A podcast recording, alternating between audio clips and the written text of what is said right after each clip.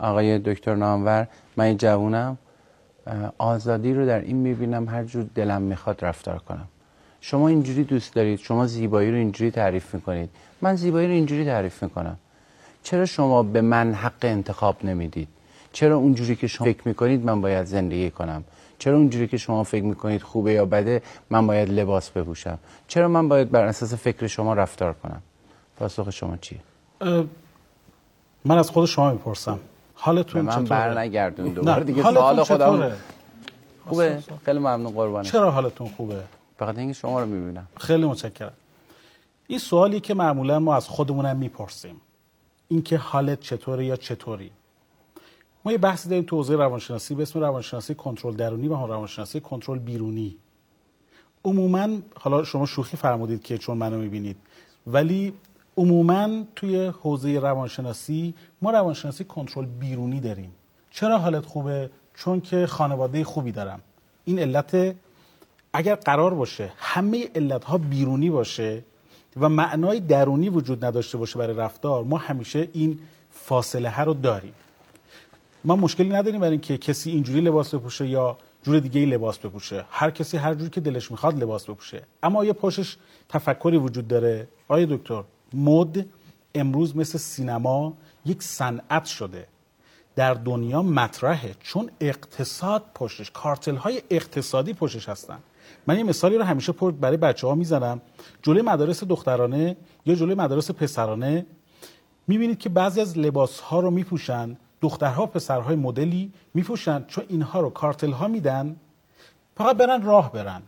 یا سوار ماشین آخرین مدل میشن با با اون لباس. و برن راه برن تو پاساژ های مختلف راه میرن و دختر و پسرها می‌بینن میگن این چقدر قشنگ شده این چقدر خوبه این چقدر من اینو میپسندم.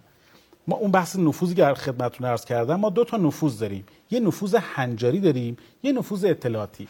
یه وقتی از بنده از علی داریم صحبت می‌کنیم شما میگی که آی نامور این حرفی که داری می‌زنی آماری که داری میدی کی گفته؟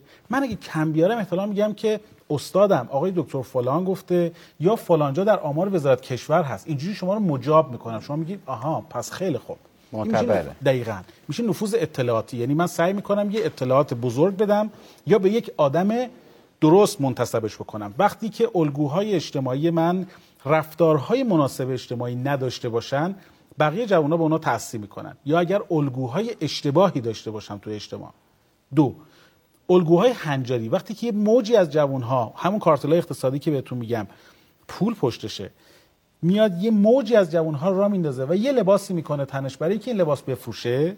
اون وقت می‌بینید که بقیه هم میگن که اینی که ماشین آخرین مدل سواره و این لباس رو میپوشه پس من در هر جایی باشم می‌تونم این کار رو بکنم.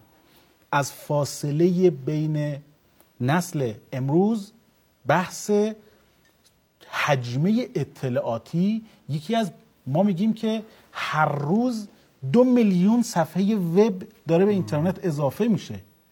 اینجا انتخاب اطلاعاتی خیلی مهمه. پدر و مادری که توانایی توانایی انتخاب اطلاعات رو نداره بچه‌ای که داره با این همه حجم اطلاعات روبرو میشه کدوم رو انتخاب بکنه؟ اونی انتخاب می‌کنه که نفوذ هنجاری یا نفوذ اطلاعاتی بیشتری داشته باشه. فلان شبکه فلان نفر این حرفا می‌زنه به همین خاطر من مجبورم. دقیقا شما درست میفرمایید. نمیشه بگیم که این آدم ها محصول تفکر خودشون هستن. بعضیشون بعدم صحبت نمی‌کنن. یعنی آدم بد نیستن. ما نمی‌تونیم بگیم هر کسی که الان تو تصویر دیدیم اینا آدم بده. بچه منه بچه شماست برادر منه. اینا آدم بد نیستن. محصول یک نوع ساختاری شدن که شما بهتر باز کردید که نتونستیم این شکافه رو بین اینها پر بکنیم و بتونیم یک مسئله رو حل بکنیم متاسفانه. نتونستیم مسئله رو حل بکنیم. به همین خاطر که امروز نشستیم داریم واکاویش می‌کنیم. هر چقدر که ما تفکر ایدالگون رو معدل 20 رو همون چیزی که من همیشه تو مدارسم میگم میگم ما محصول مدارس کمی هستیم های دکتر. مدارس مدارس امروز مدارس کیفی مد شده. مدارس کمی می‌گفت که شما 20 بشو شما پسر خوب هستی. اون وقت من بزرگ که شدم دارم به چی فکر می‌کنم؟ وقتی من همش دنبال 10 تا 20 پشت سر هم میگردم وقتی که بزرگ بشم احتمالا وقتی می‌خوام ازدواجم بکنم یه لباس انتخاب بکنم دنبال عدده میگردم دنبال رقمه میگردم دنبال یه چیزی که کمی میگردم که بشه چیز خیلی کیفی. نشد.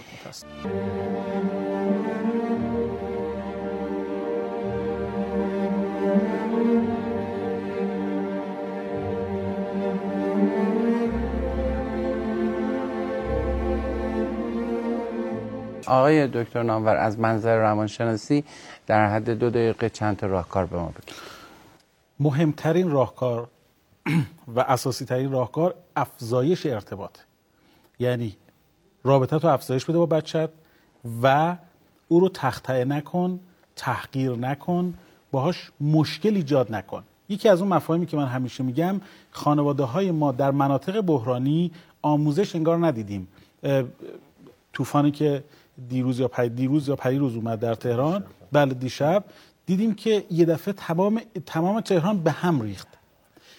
ما برای خانواده هامون هم این داستان رو نداریم آقای دکتر. یعنی ما برای خانواده هامون هم برای مناطق بحرانیشون ارتباطتون رو لطفاً با بچه هاتون بیشتر کنید. به بچه هاتون اعتماد به نفس بدید. فکر نکنید تمام دوستانتون دوستان بچه هاتون هووی شما هستن. ارتباطتون رو با دوستان بچه هاتون تقویت بکنید و سعی کنید اونها رو ببینید. فریاد دیده نشدن می‌زدن. نقطه دوم. خواهش می‌کنم این بخش آخر گزارش که الان شما دیدید بخشی از مدهایی بود که خواستگاه ایرانی داشت اسلیمی هایی بود که نوشته فارس چیزای فارسی بود که روی پیرهنا نوشته شده بود که بحث شد که اینا گرون قیمته یا اگر ارزونش هم باشه چون خواستگاه فرهنگی داره باز برمیگردیم به همون حرف اولمون. خیلی بعضی چیزا بد نیست. اینها بچه های خودمون هستن که آدم بد نداریم توشون. خیلی, خیلی. ممنونم از شما. دست شما درد نکنه. قدر خوبی هامون رو بدونیم. به راحتی زمان سپری میشه و فردا دیر میشه. به خداوندی خدا این اتفاق میفته